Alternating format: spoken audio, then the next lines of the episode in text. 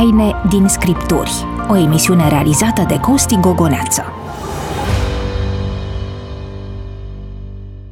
Mă bucur să vă salut! Sunt pastorul Costi Gogoneață, gazda dumneavoastră și cu această ocazie a emisiunii Taine din Scripturi. Sunt încântat să vă regăsesc pe Speranța TV, pe Radio Vocea Speranței, pe platformele sociale, pe Facebook, pe YouTube sau pe orice loc în care puteți să ne ascultați, și anume platformele de podcast. Ca în fiecare ediție, vă încurajez să fiți parte activă din proiectul media Taine din Scripturi, scriindu-ne mesaje pe orice cale de comunicare vă este la îndemână. De exemplu, WhatsApp 0751 400 300 sau pe Facebook, pe YouTube, prin mesaje publice sau în privat. Pentru acest episod am selectat mesajul primit din partea familiei Ion, Maria și Emil ne scriu pe WhatsApp la numărul pe care l-am amintit mai devreme, 0751 400 300, spunându-ne așa: realizați o emisiune profundă în care cuvântul lui Dumnezeu ajunge la mintea noastră, mult mai pe înțelesul nostru, gata de a fi aplicat în viața de zi cu zi. Domnul să vă binecuvânteze! Mulțumim mult de tot pentru rugăciuni și pentru mesajele pe care ni le scrieți. Înseamnă foarte mult pentru noi, cei care realizăm Taine din Scripturi. A sosit momentul să vi prezint pe cei doi colegi care îmi vor fi parteneri de discuție în această ocazie. Bun revenit pastorului Ioan Câmpian-Tătar! Bine v-am regăsit! Mă bucur să-l salut pe pastorul Marius Mitrache. Mă bucur și eu să fiu prezent. Stimați colegi, eu zic să începem deja. Prima rubrică, întrebarea ta.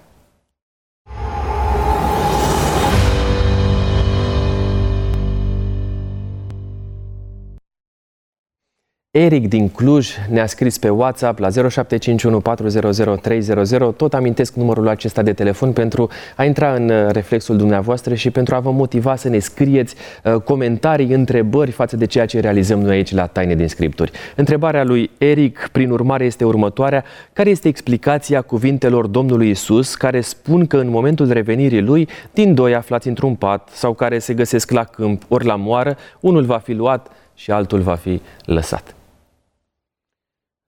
Cuvintele acestea ale Mântuitorului trebuie înțelese în contextul întregii Biblii și a predicii pe care el o rostește. El vrea să spună că atunci când va veni pe norii cerului, unii vor fi pregătiți și alții nu vor fi pregătiți să fie luați la cerul.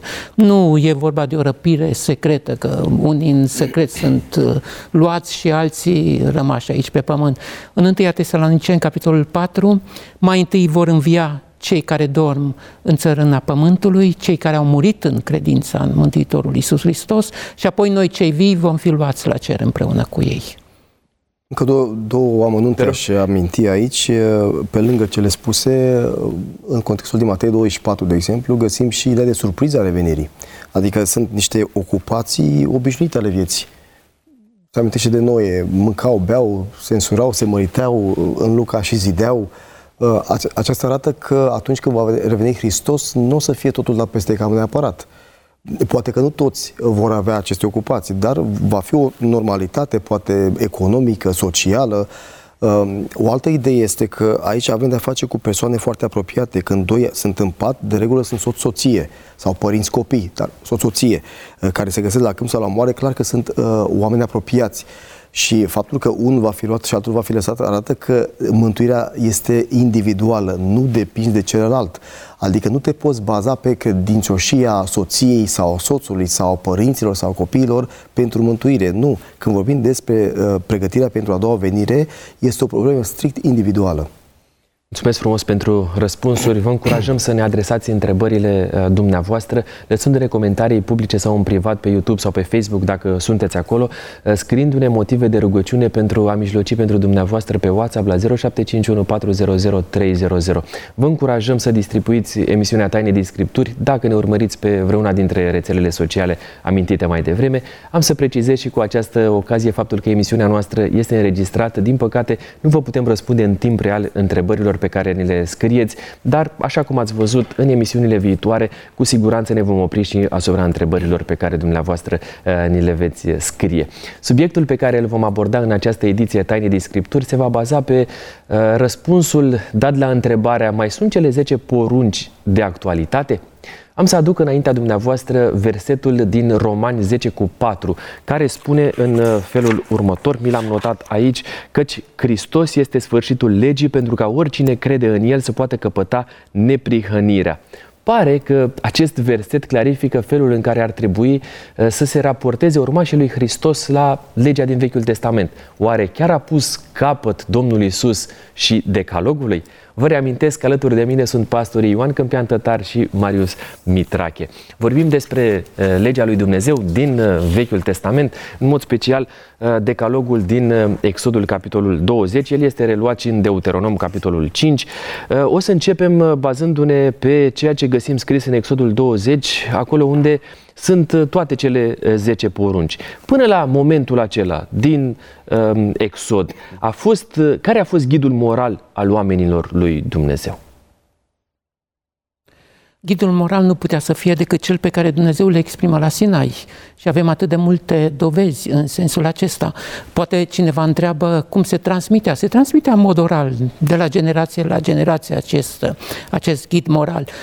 Acesta este motivul pentru care se spune în dreptul lui Avram, că el va porunci casei lui ca să păzească legea lui Dumnezeu său. Avem, ba mai mult decât atât, chiar și în dreptul păgânilor. Gândiți-vă la Faraon, gândiți-vă la Abimelec. De unde știa el că este păcat să iei soția altcuiva?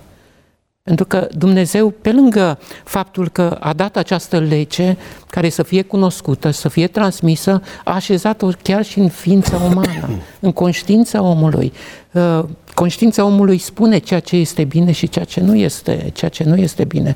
Deci, nu putem spune că legea începe la Sinai, nici de cum. De ce simți Dumnezeu nevoia să scrie legea asta, dacă ea poate fi foarte bine implementată în mintea noastră, prin conștiință, prin prezența noastră? Este vorba latină, verba volant, scripta manent.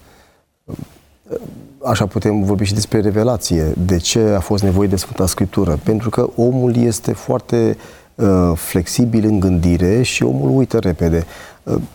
În istoria umanității se observă că tradiția orală nu putea să rămână foarte mult timp nealterată. Și s-a observat, dacă vorbim despre Adam sau primele generații, că numai dacă ne gândim la potopul lui Noe, cum a ajuns poemul lui Gilgamesh. Clar că vorbim de o denaturare a istoriei adevărate. Și Dumnezeu a fost nevoit ca din cauza alterării omului să ofere o revelație scrisă ca normă, astfel încât mintea noastră să se raporteze. Adică omul nu are adevărul în el și nu putem vorbi despre un reper intern al nostru, ci un reper extern. Dacă vorbim despre decalogul scris, el a fost nevoie să fie scris, mai ales dacă vorbim despre episodul Sinai, vorbim despre întemeierea unui popor. Nu vorbim despre indivizii care veneau din zone diferite și fiecare cu reperul lui. Găsim câteva indicii înainte de Exodul, găsim despre porunca 1 și a 2, Iacov spunea la un moment dat, că mergea la Betel, scoateți Dumnezeu străini. De unde știa Iacov treaba aceasta? Da, vorbim de porunca 4, în Geneza 2, vorbim despre porunca 5, ați amintit versetul cu Avram, dacă părinte avea autoritate, porunca a 6, Cain, conștient că a comis o crimă, de unde știa Cain? Adică clar că vorbim de a doua generație, da? El vedeau Edenul, că încă era acolo, gădina Edenul pe pământ. Porunca 7, de unde știa Iosif că este păcat să comiți adulter? Adică sunt foarte, și le luăm pe toate, clar, înainte de Sinai găsim pasaje categorice care arată că acele 10 porunci erau cunoscute, dar scrierea lor însemna să rămână o dovadă scrisă, o dovadă clară, un reper extern omului, prin care omul să vadă că vorbim despre o lege care nu este o convenție socială, pentru că foarte mulți cred că moralitatea biblică este mai degrabă o convenție socială. De ce? Pentru că merg pe o gândire evolutivă. Societatea a evoluat și cumva iudaismul și creștinismul reprezintă un stadiu de evoluție al societății umane. Dacă mergem pe o gândire creaționistă, înseamnă că vorbim despre o degenerare morală și Dumnezeu este nevoit să reînnoiască, să readucă în societate morala sau reperul moral al său. Așa se face, că Dumnezeu e nevoit să facă acest lucru. Și eu mulțumesc Domnului că avem Scriptura scrisă. Că dacă, avem un argument dacă concret, pe tradiția orală până acum, vă dați seama că noi pierdeam foarte mult. Dacă în condiția acestea, având Scriptura de mii de ani, Totuși, societatea nu crede în Scriptură, cu atât mai mult dacă vorbim despre lipsa ei. De ce 10 și nu 7? Pentru că 10 e minimul în Biblie. Întâlnim o anumită semnificație a numerelor. Știm ce înseamnă 3, ce înseamnă 4, pământul, 7, desăvârșit, 6, ce reprezintă, dar 10-le este minimul în Biblie. Avram s-a oprit la cifra 10, avem zecimea. Atunci putem... când am mijlocit pentru Sodoma și Gomora. Da, când am mijlocit pentru Sodoma și Gomora, da. Avem și mai multe porunci morale, să nu umbli cu bârfele în poporul tău, poruncă morală, împotriva zoofiliei, împotriva homosexualității. Da. Avem porunci morale, dar acestea erau cel mai frecvent călcate. Că atunci când vorbim despre păcatele sexuale, de exemplu, adulterul era cel mai frecvent. Mai rar era homosexualitatea sau zoofilia, de exemplu. Dar dacă vorbim tot sub incidența ideii de porunca 7 intră, adică erau principii generale. Apropo de chestiunea asta, ca să o discutăm, că toți suntem aici, mi-a ridicat cumva mingea la fileu. Bun, ziceai de curvie, prea curvie. Cum putem să delimităm lucrurile astea? Pentru că în Scriptură zice să nu prea curvești, da? Cum este în original și ce înțelegem noi din chestiunea asta? Adică poți odată, de două ori, care e limita? În limba greacă sunt doi termeni care sunt folosiți pentru aceste lucruri. Moihea înseamnă adulter, folosit aici în Exodul. Și porneia, de acolo avem cuvântul pornografie. La porneia intră toate deviațiile sexuale. Sex premarital, zoofilie, pedofili, toate, incestul, absolut tot. Homosexualitatea sau toate deviațiile care poate și adulterul intră în porneia. Dar aici este folosit cuvântul adulter, acolo prea curvie, pentru că deja vorbim despre o călcare a legământului. De exemplu, cineva care face sex premarital nu este infidel nimănui, decât lui Dumnezeu la nivel spiritual, dar nu are un partener de viață care să fie infidel. Pe când în cazul căsătoriei deja este mult mai agravată situația, pentru că ești infidel și persoanei cu care te-ai căsătorit. Și intră sub incidența asta și persoanele necăsătorite? Da, bineînțeles, pentru că la porunca 7, dacă nu ești căsătorit, ai să comiți adulter. Dar avem alte pasaje care țin de moralitate. Adică atunci când vorbim despre porneia, despre imoralitate, atunci e clar că totul intră sub acea incidență. Porunca 7 doar ea numită aici pentru că era cel mai frecvent călcată. Pentru că ideea de sex premarital nu exista în poporul Israel. Nici se concepea, domnule, relația sexuală este doar specifică, doar cuplului căsătorit, atât. Ceea ce se întâmplă din nefericire în societatea omenească este o alterare clară a acestei chestiuni, e un dar la Dumnezeu și alterată. Este reluată ideea asta și în Noul Testament? Da, bineînțeles. Sub aceeași formă? Bineînțeles, găsim în Noul Testament ambii termeni folosiți. Atunci când vorbim despre ce spune Iisus, cine se uită la o femeie și o poftește inima lui, nu se spune dacă ești căsătorit. Nu, doar poftește. Da, Domnul Iisus țintește foarte clar. Exact. Și nu ține cont nici de vârstă, nici de... Da, și aici dacă ar fi să fim exigenți, pofta aceasta nu surprinde doar partea sexuală explicită, ci vorbim și despre dimensiunea emoțională, pentru că există un adulter sexual și unul emoțional, adică sunt mai complexe situațiile, dar nu intrăm în detalii. Categoric, mulțumesc mult, oricum sunt clarificări foarte concrete. Spuneți-mi, vă rog, de ce alege Dumnezeu să scrie El cu mâna Lui aceste 10 porunci? Pentru că alte legi sunt scrise de Moise, dar pe acestea 10 Dumnezeu alege să le scrie cu mâna Lui. Ce înseamnă lucrul ăsta? Înseamnă că totuși Biblia face o diferențiere între aceste 10 porunci și toate celelalte porunci pe care Dumnezeu i le-a dat lui Moise și pe care Moise le-a scris într-o carte. Celelalte pot fi o detaliere acestor 10 porunci sau alte prescripții de care poporul avea nevoie. Legea lui Dumnezeu. Trebuie să ne gândim în primul la funcția ei și anume ea exprimă fundamentul legământului dintre Dumnezeu și om sau și un popor, cum este poporul Israel. Este modelul moral pe care Dumnezeu îl așteaptă de la noi. Exprimă voia lui Dumnezeu, iar această lege a lui Dumnezeu, așa după cum s-a spus, a fost înainte de Sinai, ea este veșnică de fapt. Pentru că legea lui Dumnezeu Cele 10 porunci pot fi reduse, Iisus Hristos le-a redus la 2 porunci, să iubești pe Dumnezeu și pe aproapele tău și până la urmă este să iubești, care a existat din veșnicie și exprimă caracterul lui Dumnezeu care este neschimbat. Poate fi acest fapt al momentului în care Dumnezeu scrie cu degetul lui aceste 10 porunci o certitudine și o certificare a faptului că aceste legi nu se vor schimba niciodată și că vor rămâne aceleași pentru totdeauna. Dacă exprimă caracterul lui Dumnezeu, Dumnezeu nu se schimbă absolut niciodată. Iar evenimentul acesta, legea aceasta este unică în felul în care a fost dată. Este singura ocazie în istoria omenirii când Dumnezeu vorbește unui popor întreg. Așa ceva nu s-a mai întâmplat. Dar nu l-a trimis Dumnezeu pe Mântuitorul Iisus Hristos aici pe pământ și să dea o rectificare a acestei legi, să spună, măi, uite, nu mai e nevoie de toate detaliile astea. Vine Iisus și el dă la o parte totul. Dacă ne uităm în predica de pe munte Matei 5-7, unde Hristos spune, ați auzit că s-a spus, dar eu vă spun. Dacă ne uităm în Vechiul Testament, tot el a spus. Dar aici nu vorbim de o contradicție. Acel dar eu vă spun nu este enfatic, adică nu vorbim de o schimbare de macaz. Vorbim de o aprofundare și de o încercare de a dezgoli, de a da la o parte din lege toate acele adăugări nepotrivite.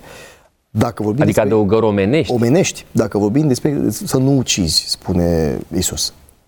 Ați auzit că s-a spus, cine va ucide? Numai că oamenii, nu doar evrei, oamenii s-au rezumat doar la forma poruncii și la uciderea explicită. Dom'le, n-am ucis pe nimeni. Dar Iisus spune, nu, cine se mânie, cine jignește pe aproapele său, intră sub incidența poruncii a 6-a.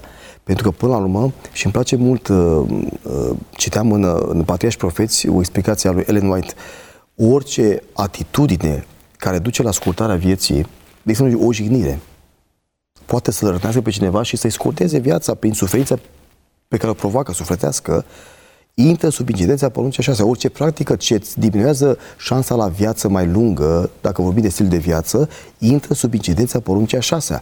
Și Hristos vrea să ne aducă în profunzimea legii, nu doar la forma ei, că așa sunt foarte mulți care nu ucid. N-am ucis pe nimeni. Dar dacă intrăm în detalii, când ești mâniat, mânia de ce ar ucide pe cineva pe cineva? Mânia este anticamera poruncii a 6-a.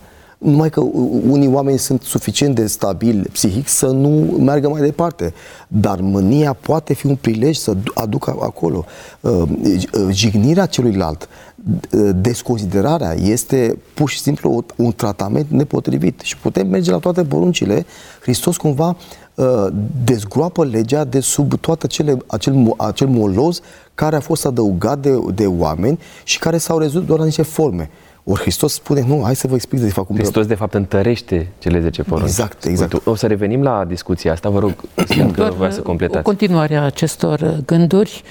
De fapt, Domnul Iisus Hristos descoperă principiul care este în spatele fiecărei porunci și valoarea pe care o protejează fiecare poruncă. De exemplu, să nu ucizi. Cu alte cuvinte, principiul este respectă viața. Viața are o valoare. Sau respectă familia, porunca a 7-a, și așa mai departe. Dacă noi ne limităm doar la litera legii, Iisus Hristos a spus, nu e suficient.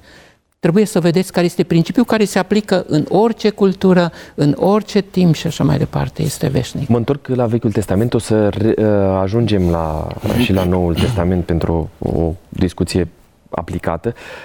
În special în Pentateucul scris de Moise citim despre foarte multe ceremonii legiferate. Care erau destinatarii și care era rolul acestor legi ceremoniale scrise de Moise?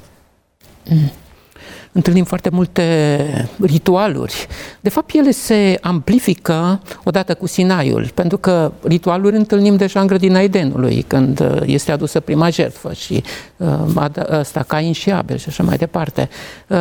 Care era rolul acestor ritualuri? Jertfele au fost după Eden, erau scoși afară din Eden. Prima jertfă, nu? Era acolo când nu se specifică dacă era în când sau la poarta. Din piele, acolo animalul a fost sacrificat. Da. Nu se specifică lucrul acesta. Revin, odată cu Sinaiul, ele se amplifică. Care este motivul pentru care Dumnezeu a dat toate aceste legi ceremoniale sau ritualuri? În primul rând, pentru ca oamenii să înțeleagă gravitatea păcatului, sfințenia lui Dumnezeu, caracterul lui Dumnezeu. În al doilea rând, pentru ca să cunoască Evanghelia. Evanghelia se regăsește în toate aceste ritualuri și pentru ca să-i ajute pe oameni ca să înțeleagă că nu te poți apropia de Dumnezeu oricum. Planul de mântuire este prezentat în imagini. Știți, o imagine face mai mult decât orice. Să nu vă imaginați că cineva putea adormi la templu când se aduceau jertfe sau trebuia să aducă jertfă. Era totul atât de dramatic, atât de dinamic și lecțiile pe care le puteau învăța cu privire la planul de mântuire erau extraordinare. De ce astăzi nu mai ținem cont de legile astea? Pentru că umbra a întâlnit realitatea. Dacă înțelegem că, cel puțin jertfa, era un simbol al lui Hristos, odată ce a venit Hristos, nu mai trebuie să aducem jertfe, pentru că asta ar presupune convingerea că Hristos e insuficient. De aceea Apostol Pavel vorbește foarte mult despre faptul că nu mai există tăiere împrejur sau cele ceremoniale, pentru că nu mai vorbim despre aceste lucruri. Umbra a întâlnit realitatea. Nu poți fi cu Hristos și să mai ai jertfe. Atunci jertfele au fost doar un fel de pedagogie divină. Că jertfele în sine, clar că nu mântuiau pe oameni. Din nefericire au denaturat acest lucru și credeau că jertfa în sine, animalul în sine este salvator, dar nu. Animalul nu era salvator, doar arăta către un salvator. Și în contextul în care Hristos vine, deja avem revelația, era umblat cu omul pe pământ, s-a adus jertfă și este totul înregistrat, atunci nu mai avem nevoie de acest îndrumător. Bun, și atunci de ce nu se pune stop și celor 10 porunci odată prin Hristos? Prin venirea lui Hristos, așa cum scrie Apostol Pavel în Romani, care zice că Hristos este sfârșitul legii, inclusiv al celor 10 porunci. Putem să înțelegem asta? Sunt câteva elemente acolo. Când spune că Hristos este sfârșitul legii, la ce fel de lege se referă? Este Tora, toată legea, cele 5 cărți ale lui Moise, doar legea morală, cea ceremonială, un element. Al doilea element, sfârșitul legii acolo e telos, în limba greacă, este scopul legii. Nu sfârșit în sens de determinarea legii, ci scopul legii. Chiar și legea morală ne trimite la Hristos, pentru că legea de convinge de păcat și când ești conștient de păcat, tu te duci la Hristos ca să fii iertat, că nu legea te iartă. De aceea acolo apoi legea morală nu este o umbra lui Hristos. Legea morală nu are de-a face cu ceremoniile.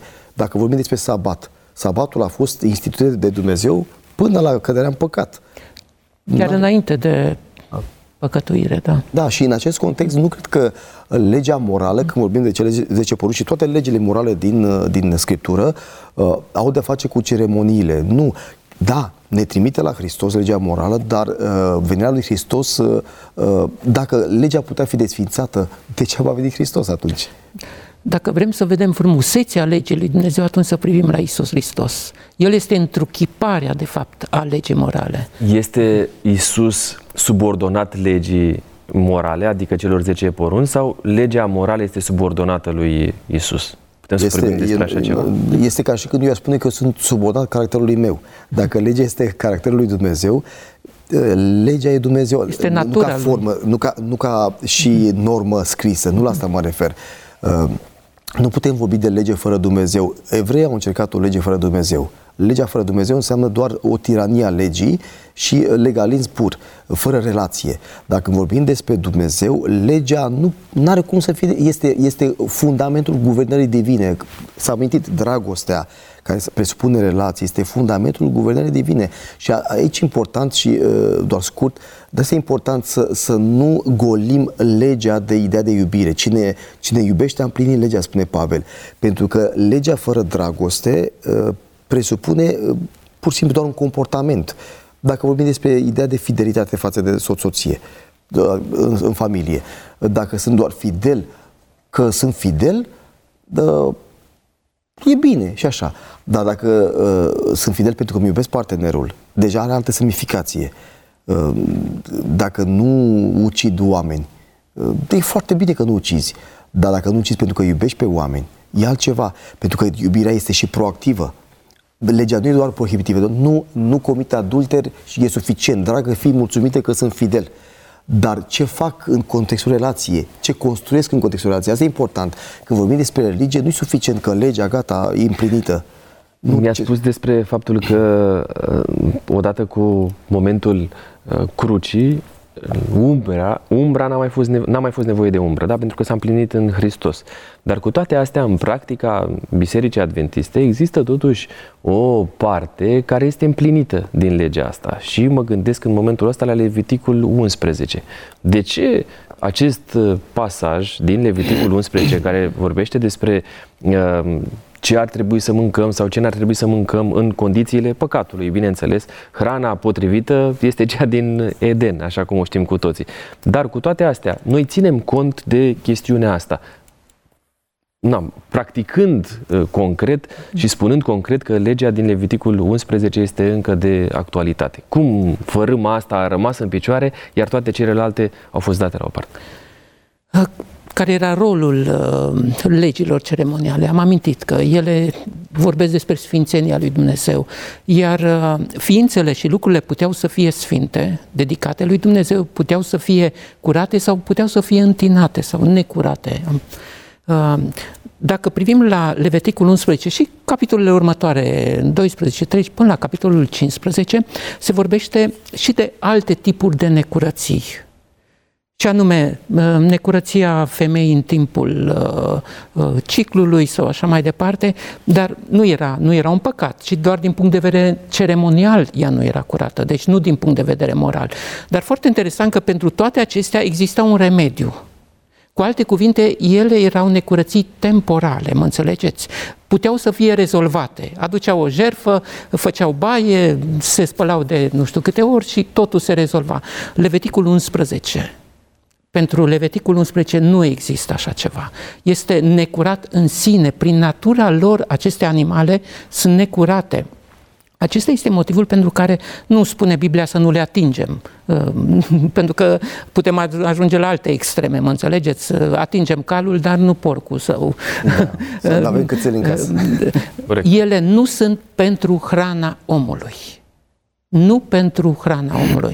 Deci, revin, erau necurate unele lucruri temporal, pentru o anumită perioadă de timp, exista soluții pentru curățirea lor, dar aici nu există așa ceva. Da. Și un alt element pe care l-aș aminti este faptul că această lege cu privire la hrană, la animale, nu este o umbră a lui Hristos. Adică n-am găsit pe nimeni care să-mi explice cum ar fi acest lucru ceremonial. Ce transmite despre jertfa lui Hristos acest lucru? Absolut nimic. De ce au fost interzise și acum vine Hristos, moare și acum putem mânca la liber orice? Ce au înțeles evrei? Pentru că așa zice Pavel, nu ce intră în gură spurcă pe om, ci ce iese din gură. Iisus spune treaba aceasta. Da, da, acolo contextul e evident că nu vorbea despre hrană, ci despre faptul că nu se spălau pe mâini și dacă te atinge cineva necurat în acel context și tu mănânci cu mâini nespălate, n-au făcut spălarea rituală, hrana devine întinată. Că tu ești întinat și fiind întinată tu mănânci și te întinezi și Iisus spune chiar și așa, dacă ar fi, corpul, stomacul, digestia curăță aceste lucruri, nu e o problemă, dar acolo nu vorbim despre hrană în niciun caz. Ca dovadă, în Fapte 10, Petru, atunci când primește acea viziune din partea lui Dumnezeu cu acea față de masă cu animale necurate și întinate, acolo Petru spune, nu am băgat așa ceva în mine și nu era o reminiscență iudaică. Nu, era știut chiar și asta după înălțarea Domnului, deci se întâmpla acest lucru, ei încă nu consumau aceste lucruri. Dacă era o problemă de desfințare, oare nu erau informați de Hristos? De ce nu găsim aceste lucruri, discuții chiar și la neamul? Nu găsim, liber să mâncăm orice. Nu, nici măcar animalele sugrumate nu le mâncau, citim în Fapte 15. Acele, reglementări pentru neamuri, ok, nu sunteți obligați să vă tăiați împrejur, dar vă feriți de curvie, se referă la curvia sacră, nu la porunca 7, clar, de sânge, de lucruri jertfite idolilor și de animale sugrumate. De ce? Adică am voie să mănânc animale curat, dar n-am voie să mănânc sugrumat. Cum vine asta? Adică mi se pare că ar fi o problemă aici. Nici nu comentau aceste probleme. Ori astăzi nimeni nu poate să-mi spună că această lege este ceremonială, pentru că nicăieri nu mi explică cineva cumva că arătau-ți pe Hristos cumva. Cu ce arătau-ți pe Hristos? Vă mai întreb, vă rog. Doar atâta vreau să adaug. Sunt câteva lucruri despre care Biblia spune că sunt o urăciune. și anume idolatria este urâciune pentru Dumnezeu, aceste, sau hrana, folosirea acestor animale ca hrană este urâciune pentru Dumnezeu și cred că călcarea poruncii a șaptea. Deci acestea sunt lucruri despre care Biblia în mod explicit spune că sunt o urâciune înaintea lui Dumnezeu. O întrebare pentru tine. Apare aici lebăda. Zice să nu mâncăm lebăda și neamul ei.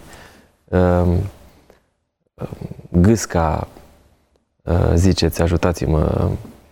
În ce categorie intră? În textul ebraic și grec nu ar fi lebădă. Ar fi un animal de baltă, într-adevăr păsări de baltă, dar nu ar fi lebădă. De aceea multe traduceri în limba engleză nu folosesc lebădă. Dar m-a surprins o traducere a un evreu a Bibliei. De curând am cumpărat acea Biblie, a tradus pe Tateul și acolo pune lebădă. Și m-a debosolat puțin. Dar este știut faptul că evreii consumau gâscă. Sunt și picturi, tablouri cu evreul și cu gâsca lângă el. Dar acum, dacă vorbim de lebădă, nu spune și ce de neamul ei. Dar întrebarea mea este, dacă lebăda ar fi necurată, de ce n-ar fi și gâsca? Lebăda are doar gâtul mai lung, dar e același tip de animal. Nu știm, e foarte complicat. În general, păsările de baltă oricum nu sunt foarte sănătoase, dar acolo este foarte complicat acel termen, pentru că atunci când Moise scrie, el cunoștea toate animalele, scrie doar că e inspirat, existau lebede în zona aceea, puteau identifica acel termen cu lebădă, era un fel de găină de baltă, ceva, v-am spus, cel mai multe traduceri în engleză nu folosesc cuvântul lebădă, ci alt termen. Oricum sunt câteva păsări acolo încă nedepistate, cel puțin. Nu le știm. Dar, da. Dar pentru siguranță mai bine nu consumăm, ca să... E bine să nu mănânci, spune Pavel. Exact, din necredințare e păcat. Adică dacă nu sunt cert în priza unui lucru, ca și la pești, mai bine te abții. Este un principiu, mi se pare, foarte sănătos. Nu-l condamn pe cel care mănâncă lebădă, dar faptul că un evreu îmi traduce mie în limba română evreu de origine lebădă, totuși o treabă interesantă. De întrebare. Așteptăm întrebările dumneavoastră la 0751400300. Folosiți numărul nostru de WhatsApp. Domnul Iisus, deși era evreu, nu face referire la cele 10 porunci. Cel puțin așa pare, da? Ați spus la un moment dat, eu citez Marcu 12, 30, 31. Prima poruncă, să iubești pe Domnul Dumnezeul tău cu toată inima ta. A doua poruncă este următoarea, să iubești pe aproapele tău ca pe tine însuți. Să înțelegem că Mântuitorul n-ar fi respectat aceste 10 porunci, așa cum le găsim noi în... Predica de pe munte este citează din decalog, adică nu cred că putem spune că Iisus n-a amintit cele 10 porunci.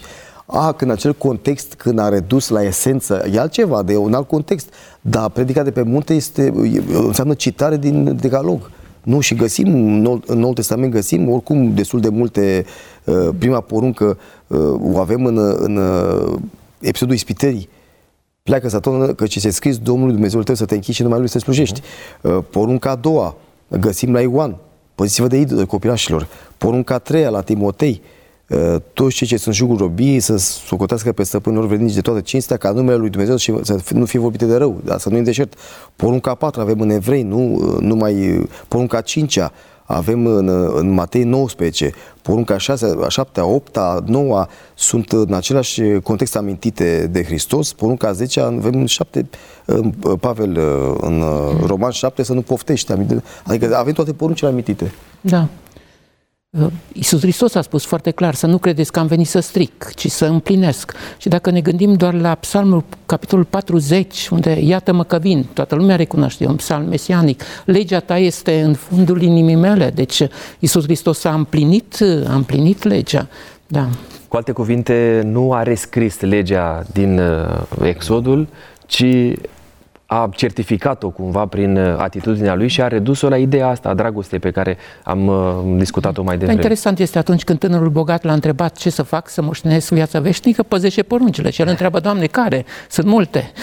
și face trimitere la decalog. Da. Da, e interesant că dacă în timpul Domnului Hristos fariseii puneau accent pe forma legii în detrimentul fondului, acum cumva în lumea evanghelică, în lumea noastră se schimbă, e reversul. Punem accent pe fond, dar fără formă. Să fiți serioși, nu poți vorbi despre dragoste. Legea este haina dragostei.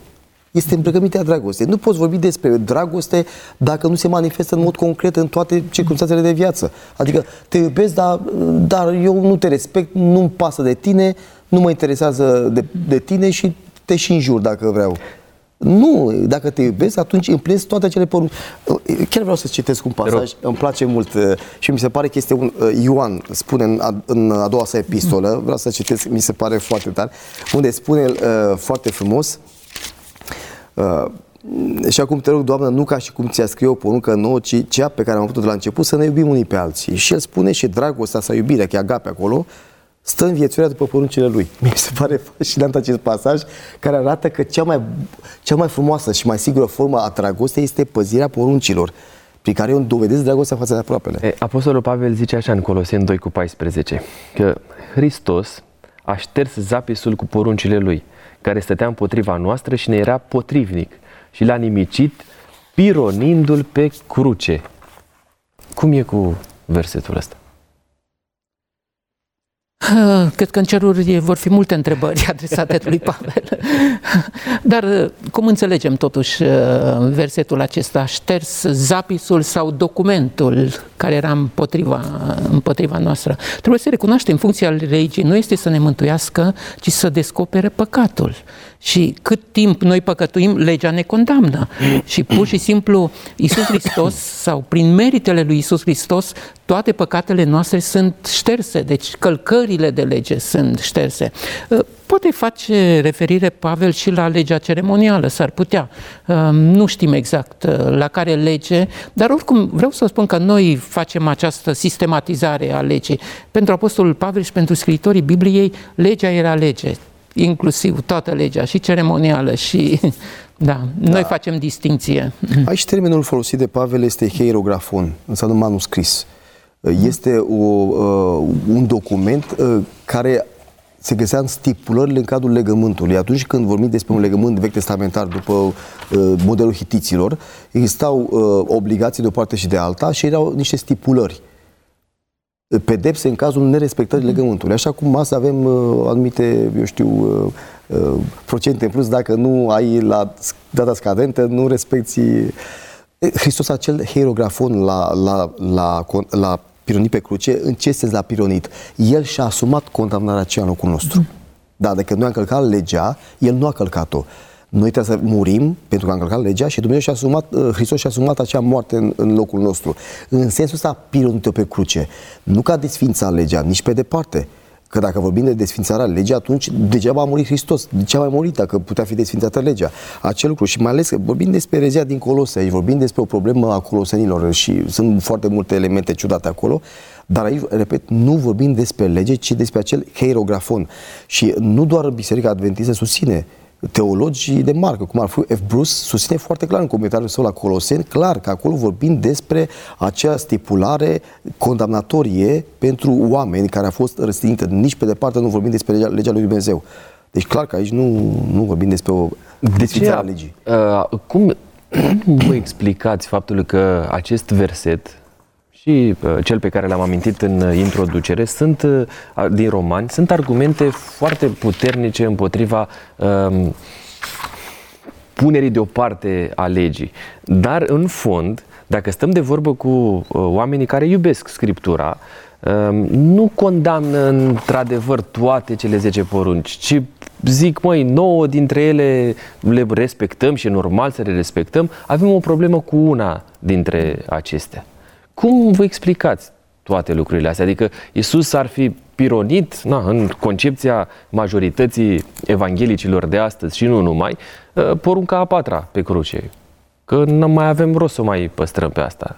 Este cumva ceva... Iacov spune la un moment dat, cine calcă o singură poruncă se face vinovat de toate.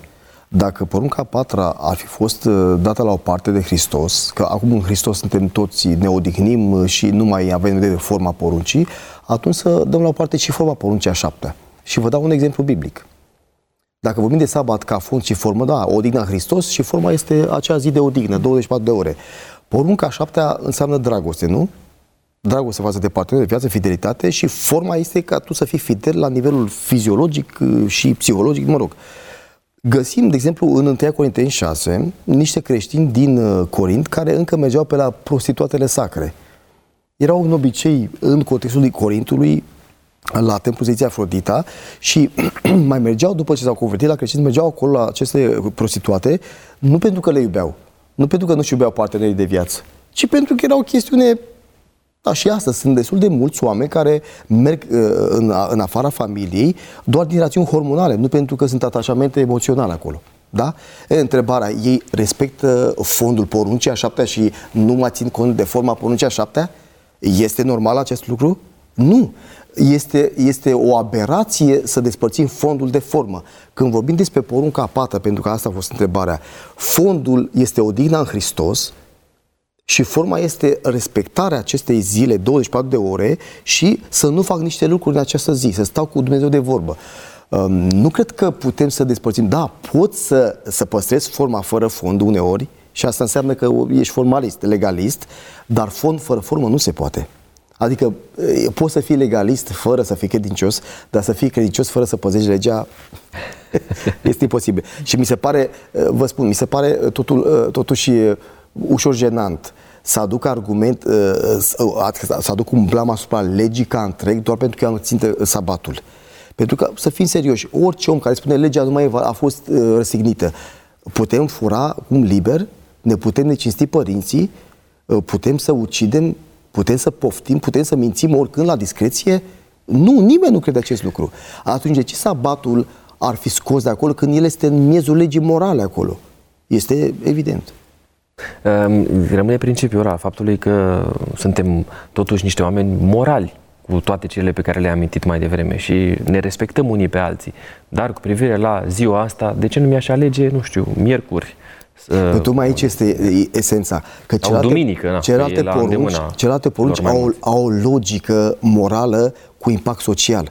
Dacă vorbiți despre porunca a patra, domnule, care e logica ei? Nu, e treaba lui Dumnezeu, este timpul lui Dumnezeu. Este timpul lui Dumnezeu. Greu de înțeles lucrul ăsta. Și acolo, aici este actul de credincioșie și de încredere în Dumnezeu. E timpul meu, mi-l dai mie. Vreți să completați? Nu. Noi aici la Taine din Scripturi avem o legătură personală cu Dumnezeu și ne rugăm unii pentru alții, pentru că rugăciunea este un foarte bun liant între problemele noastre, situațiile noastre, bucuriile noastre pe care dorim să le împărtășim lui Dumnezeu, rubrică ce se numește Rugă pentru tine.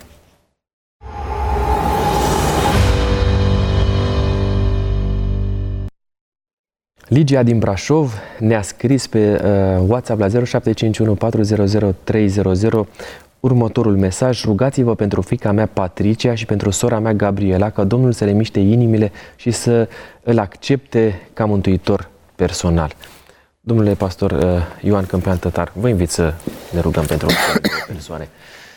Îți mulțumim, Tată Ceresc, pentru că ne descoperi voia ta prin cuvântul tău, pentru că vrei să trăim în armonie cu tine. Sunt atât de multe persoane care doresc lucrul acesta pentru ele însele și pentru cei din jur, pentru cei dragi. Ne gândim la această cerere a Ligiei. Ascultă, Doamne, te rugăm, toate rugăciunile pe care ea le înalță și rugăciunea pe care o înălțăm noi acum pentru fiica ei și pentru sora ei. Doar Tu poți să lucrezi la inimile acestor ființe dragi Ligiei. Și pentru toate acele persoane care încă se mai roagă, pentru cei din familie sau pentru cei dragi, ascultă-le rugăciunile. În numele lui Iisus Hristos te-am rugat. Amin. Amin. Amin. Vă mulțumim din toată inima pentru încrederea pe care ne-o acordați, pentru mesajele pe care ni le scrieți, fie că este vorba de întrebări sau de rugăminți pentru a înălța rugăciuni la adresa lui Dumnezeu. Lucrul acesta ne încântă foarte mult și ne dă curaj să mergem mai departe. Există aceeași cerere din partea noastră să mijlociți pentru noi, cei de aici de la Speranța TV, indiferent de ceea ce facem în locul acesta, dorim să-L lăudăm pe Dumnezeu cu toată inima. Revin la colegii mei de platou, pastorii Ioan Câmpian-Tătar și Marius Mitrache. Ultimele două întrebări înainte de rubricile de final. Efeseni 2:8, căci prin har ați fost mântuiți prin credință și aceasta nu vine de la voi, ci este darul lui Dumnezeu. Cum armonizăm harul cu legea? Par două concepte antagonice. E par antagonice sau pur și simplu oamenii le privesc de multe ori în forma aceasta, dar ele nu sunt, ele se completează. Pur și simplu legea nu este altceva decât o manifestare a Harului. Gândiți-vă la prima poruncă, în spatele ei este o istorie. Dumnezeu nu s-a dus în Egipt cu cele două table să le spună, dacă ascultați, vă scot de aici. Dumnezeu îi izbăvește, îi scoate din țara robiei și apoi le spune, dacă vreți să trăiți o viață frumoasă, acestea sunt poruncile de care să ascultați. Legea este o manifestare a Harului lui Dumnezeu. Mântuirea vine inevitabil prin Har. Da, nu? Și prin eliberare, pentru că poți fi responsabil moral doar în libertate. Dumnezeu eliberează și apoi te face responsabil moral. Roman 7:21 găsesc dar în mine legea aceasta. Când vreau să fac binele, răul este lipit de mine. Dacă nici măcar apostolul Pavel n-a reușit să păzească într-adevăr legea lui Dumnezeu, cum putem noi astăzi să o facem? Clar, Pavel vorbește despre o realitate a două firi în om. Firea pământească cu care ne naștem și rămânem până la a doua venire și firea duhovnicească. Și există un conflict permanent. Pavel în Galateni 5 spune că firea luptă împotriva Duhului și Duhul împotriva firii. Dar această realitate pe care Pavel o descrie nu este o realitate permanentă. În ce sens? El nu spune că trăiesc și în păcat, dar îmi place și de Dumnezeu. Nu. Cu firea pământească, dacă îi dau curs și o las pe ea să domine, îi succes păcatului. Dar cu mintea mea și cu ceea ce eu, cu firea duhovnicească, succes legea lui Dumnezeu. Vorbim de o realitate cu două firi, dar la nivelul comportamentului, el spune apoi că nu este nicio condamnare pentru cei care sunt în Hristos, care trăiesc nu după îndemnele firii pământești, ci după îndemnele Duhului. E important cum trăim. Mulțumesc frumos! Urmează ultimele două rubrici, prima dintre ele, răspunsuri fulger.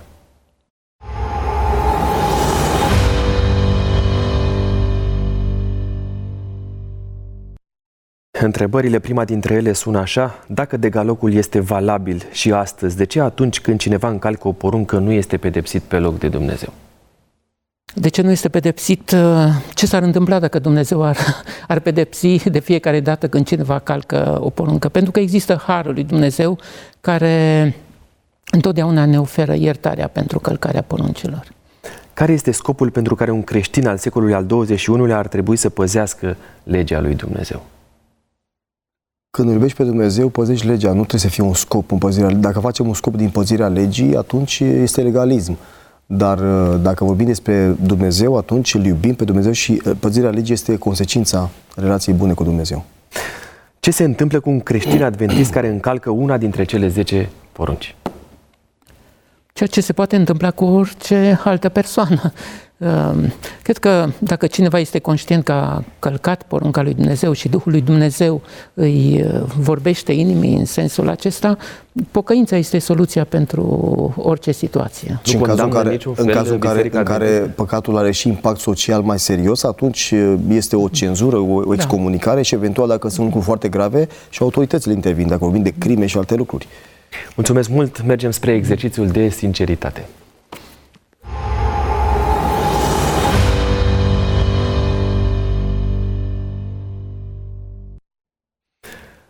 Marius, am să încep cu tine în ocazia asta. Te rog să alegi unul dintre cele 3 cuvinte. 1? Da. Care este porunca din decalog pe care îți este cel mai greu să o respecti? Sabatul. Sabatul, pentru că îmi dau seama că sunt momente în sabat când gândurile mele scapă în altă parte. Discuții despre viața cotidiană, despre treburile noastre, uneori involuntar. Și e nevoie de educarea minții pentru a ne menține în legătură cu Dumnezeu și să facem lucruri potrivite pentru sabat. Apreciez mult sinceritatea ta. Domnule Ioan Câmpian, 2. Haideți să vedem. Acest cufăr ascunde următoarea întrebare. Care este pentru dumneavoastră cea mai ușor de respectat poruncă dintre toate cele 10? Dar nu m-am gândit la lucrul acesta niciodată. Trebuie să mă gândesc. Toate sunt la fel de grele și la fel de ușoare. Toate cele 10 porunci. Nu știu care... Da. Să nu-ți faci chip cioplit, poate vom spune noi. Vă mulțumesc mult pentru că mi-ați fost aproape. Au fost alături de mine pastorii Ioan Câmpian-Tătar și Marius Mitrache. Mulțumesc colegilor din platou și din camera tehnică. Vă mulțumesc dumneavoastră, dar mai ales îi mulțumesc lui Dumnezeu pentru tot tot ceea ce face pentru ca emisiunea noastră să poată să prindă contur și să fie de folos pentru fiecare. Nu uitați să ne scrieți pe WhatsApp la 0751 400 300 întrebările sau motivele pentru care ați dori să ne rugăm sau intenția de a studia în continuare Sfânta Scriptură. Am să rezum această ediție Taine din Scripturi, care a purtat titlul Mai sunt cele 10 porunci de actualitate, prin a vă reaminti ceea ce scrie Apostolul Pavel în Romani 7:12. Așa că legea negreșit este sfântă și porunca este sfântă, dreaptă și bună. Sunt pastorul Costi Gogoneață și până la o nouă ediție Taine din Scripturi vă readuc aminte că bătălia pentru Biblie s-a mutat în studioul nostru, dar mai ales în casele dumneavoastră. Harul Domnului nostru Iisus Hristos să rămână peste noi toți. Seară binecuvântată!